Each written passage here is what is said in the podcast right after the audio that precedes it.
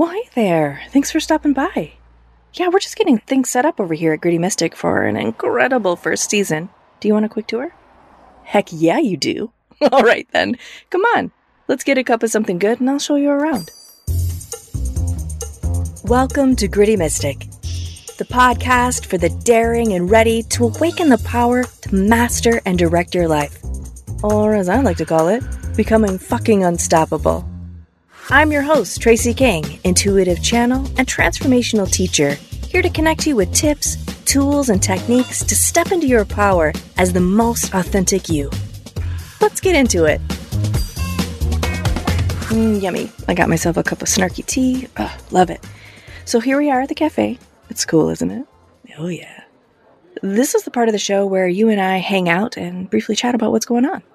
You might imagine us at the stand up counter over here, or maybe the high top table over there in the cafe. Whatever feels right. We can sit, stand, whatever you want to do.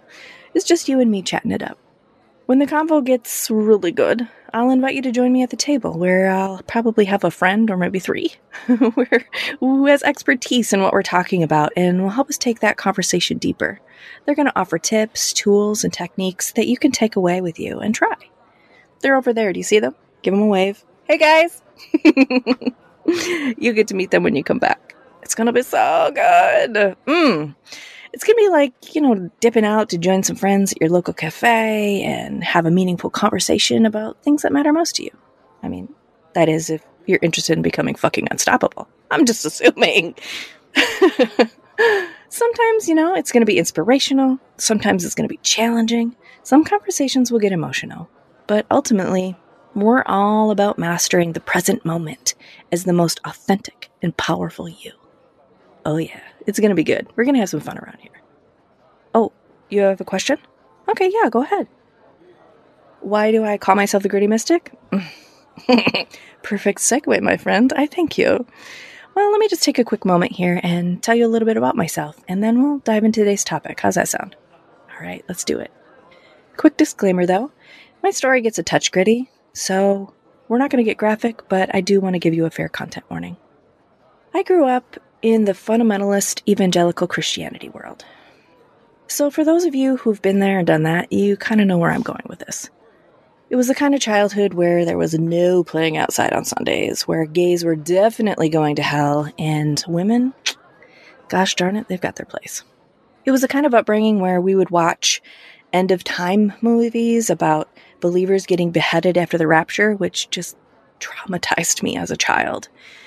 It was the kind of childhood where my frequent paranormal experiences were absolutely terrifying to me because the worldview I was wearing, with the angels and the demons battling out for my internal soul, were conveyed with such horrific detail. Right, that. So, side note, you know, I dearly love my parents and we're reconciled about this, but it was a big yikes growing up. I mean, without blame, because I take responsibility for my own choices, this point of view in life set me up for some big hurt. So, fast forward to a major life turning point, which was deep clinical depression. I mean, hey there, guy. Ugh. My religion didn't fit me, despite the dedication to study and attending worship services and all of the volunteers hours that I poured into my church. It just it didn't fit. And my marriage on top of that was crumbling. It was just a big heap of nope and I was ideating my end on a daily basis. I was just in so much pain. I promised you real talk, and that's where I was. Honestly, if it wasn't for my four beautiful children, I just I couldn't bear to leave. We probably wouldn't be having this conversation today. Depression comes in many forms, triggered by a host of conditions and chemicals.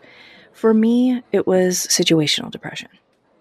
And I came to the realization that my depression was talking to me. Not in a like hearing voices kind of way, but in a you need to deal with some shit kind of way. So, at the end of one therapy session, my therapist recommended that I stop on the way home and swing by the Barnes and Noble for a particular book. Well, it turns out I didn't find that book, but I did find one called Listening to Depression. the first words of the first chapter just kind of leapt into my face. And it read Depression is meant to stop you in your tracks. It's your signal something is wrong and needs to be healed. no shit, book. I was 107 pounds and this body is not meant to be. I was all I'm okay on the outside and a complete dumpster fire on the inside. What else you got there, book? Well, it continues. The premise of this book is that the main symptoms of depression are in service of transforming your life. Um, what? Like in that moment, like fuck off. like all the way off the planet. Mm, really? That's what you got to say to me right now? Well, turns out I then proceeded to sit on the floor in the bookstore and devour the first several chapters because I just realized in my bones that I was at a choice point in my life. Now, my experience is my own. I'm not saying it will be or should be anything like this for you, but the author, Dr. Laura Honos-Webb, she was right on in my case, and I'm deeply grateful that she wrote this book. You know, reading this book was kind of like a, a gut punch and then a friend hug and then a snotty cry fest, honestly. when I started to listen to my pain as I was reading this book and all of the different facets around how to listen, I knew what I needed to do, but I didn't want to do it. I didn't feel like I could do it, that I was strong enough to do it. I felt trapped. I was isolated. I was numbed out by antidepressants. I, I felt completely powerless. Well, I'll cut to the chase now because all of that grief in all five stages simultaneously was a huge, messy cluster. We can circle back if you want to, mm, but you know, the thing is, is I made it. And the truth is, my therapist told me later she didn't think I would. Together at our last session, we just marveled at the transformational power that a spark of hope for something better brings. How you doing there? Is this TMI? I hope not. Establishing this low point makes my comeback all the sweeter. So the turning point that I just described really opened way to a complete life transformation for me. I mean, honestly, you wouldn't recognize me now if you knew me back then. And that transformation was rooted in a powerful question. Surveying everything in my life, the question was Is this authentic to me? If yes, great, climb on board, practice belief or relationship. But if not, no worries. I bless and release you. I had taken on so much of what others wanted me to be, how I should look, how I should behave, that I had to get reconnected to who I am and what I intend to become. This was my first practice. This was the first step in my journey to just becoming an authentic and powerful me. And this practice opened doors to incredible new opportunities. I mean, ultimately leading me to meeting my primary guide and now serving as a spirit guide medium and a channel and a transformational teacher. A gritty mystic, one might say. But pause on that. I'm not really the love and light kind of guide because, as you can see from my story, I'm coming at you from the camp where pain and contrast in our life communicate to us. They help us sort. They explicitly show us what we would prefer to create it for ourselves in our lives. And it takes grit and guts to craft your personal path with purpose. But I'm here for it and for you. This podcast is my invitation to you to ask yourself my turning point question Is this authentic to me? Each time we meet, you may find an idea or a practice or even a practitioner, a coach that sings with resonance deep in your bones that you really connect with. Or you might feel in your gut, no, that's not for me. And you bless and release it. It's all good. It's one of the simplest and most challenging things we can do to take a stand for ourselves get that question down on a post-it or maybe on your phone background or, or even write it on your bathroom mirror, wherever it needs to be to remind you that this moment, this moment right here is a choice point. Will you choose to be authentically you? Lovely. It's a new year. And you have the opportunity this year to be and to be all you are. where to start? How about right here, right now? I'd like to share a practice with you that I use to maintain my momentum. How about we take this conversation to the table? Let's do it. All right, it's a new year. Back at what feels like a decade ago on New Year's 2020, I was actually in Key West with my fam and we were applauding the first sunset of the year. And I was thinking to myself, good riddance 2019. right? Hello 2020. But of course, you know, I didn't have any clue what pandemic, murder hornet, friends with cancer, sick dog, election anxiety pounds kind of shit 2020 would bring. And honestly, after that trauma, I definitely approach a new year with a little more caution. But despite all that happened last year, I still experienced business growth, growth in my relationships. And last year was a, I experienced really profound spiritual growth. It was a deeply spiritual year for me, which signals some things were going right too.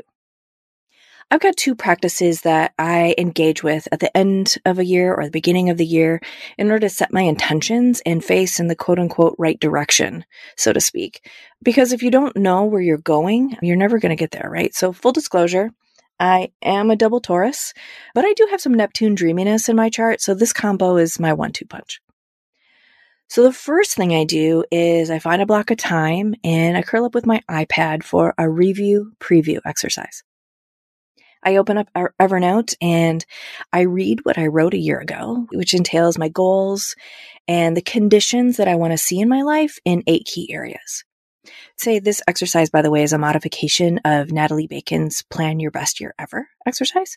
So I'll leave a link in the show notes for you so you can take a look at it, see if it's something you want to use or modify for your use. Essentially, I review what I intended and then I journal right beside those intentions what actually happened. So it's an opportunity for me to see, you know, where I really crushed it and where I kind of laid down on it and, and didn't take it as far as I wanted to go. And then after that, I set my goals for the coming year. And honestly, then I just set it aside. By the time I'm done with this exercise, I've spent at least a couple hours on it. I've really felt into it, all that I want to bring into my life in the coming year. And so then I close Evernote and usually I don't even look at it again until the next year's review preview. So that's the first thing. Next, after that work, that piece of work has had a chance to cool and really sink into my subconscious, I set aside time to vision board. Now, this exercise, of course, is primarily visual. I'm calling upon a different part of my brain and subconscious. And even though I, you know, I create my vision board electronically, I do love the whole cutout and paste poster method that so many others enjoy too. We're actually going to talk about vision boarding in the next episode. So I'm not going to go too deep into detail about my process here, but suffice it to say, it's a way to tap into that dreamy space that I was telling you about and, and really pull down what I want to see in my life, what I want to, you know, draw upon and where I really want to take my next steps into the future. So once I complete that work, if there are immediate next steps that I can take in my vision board, then I take them because we need to pair real world action with any of our visioning and envisioning, of course. I like to keep my vision board in my office and I will pull it out now and again and I'll take a look at it and see how things are going. And well, quick teaser for the next conversation we're going to have next time. I actually manifested 13 to 14 items on my vision board last year. I know, right? I mean, the 14th thing was international travel. So I do claim a 2020 bye on that. so pretty impressive. I'm pretty impressed with how it all worked out. Well, this has been the practice I've engaged in for years and years and years, and it's really worked for me. It's helped me not only set my intention, but maintain some incredible momentum to reach higher and higher and higher. But then what happened was last month when I met with my astrologer, Sarah, she challenged me to switch it up. So, not you know, to abandon all my Taurian grounded and kick ass planning part of me so much, but to resist starting there because that's like starting where the constriction and limitation of resources and what is live, right? So now I have to say that I'm really ambitious with my goals. They're not mini mites that are easy to check off a list, but she challenged me to initiate this work in the realm of possibility. Ooh, that just that really hit me when she said that. That resonated super deep for me. So what that means for me is that I spent time connecting with my still point and just sitting with my guide team and listening and receiving and just that give it to me mode, just get it connected and with the juiciness of what's possible in that realm. And then capturing everything I saw, I heard, felt, or realized in that space. And holy shit, sis. I mean, I'm going to cry. I accessed things so deep inside, so much further out, and yet directly connected to my purpose. That this starting place for doing my review preview work and the vision boarding absolutely transformed my process. I mean, shout out to Sarah. Thanks, girl. Stunning. So, this all comes back to you, friend. What do you want this year? Who will you be? What are you becoming? Start that sorting of what is authentic to you for sure and what needs to be blessed and released. That's a great starting point. That's a great practice to embrace if you haven't already. You can use these or other practices to get clear on where you're headed. And how about this? How about we manifest some magnificence this year? Are you game for it? Mm, I am. I'm in, raising my hand right now. You know I adore you, right? I do. I do. So let me know what you plan to do to set your feet in the right direction for this year that you want. Jump on in the comments right now and, and share your thoughts, share your tips. I want to hear them. And any questions that you have around this work to join the conversation. Thanks for coming by for the tour today. We've got so much more to talk about. Hey, and be sure to tell others like us that we got a thing going on over here, and they're welcome to join in too. Can't wait to see you soon. Thanks for joining us today on Gritty Mystic. You can find me and show notes for this episode at grittymystic.com slash episodes. And thank you so much for subscribing, rating, and reviewing our show. It helps us reach others like us and grow the Gritty Mystic community. Take care, friend. See you next time. Oh, hey. Yeah, sometimes at the end here, I'll leave a show outtake or a preview of an upcoming show. You'll have to just listen to the end to find out. this time, I just want to make it clear and make it known that here at Gritty Mystic, Black Lives Matter, trans rights are human rights, love is love, magic is real, and you create your reality. Be kind to each other, folks, and comment unto others as you would have them comment unto you. Tune in next time for more gritty goodness.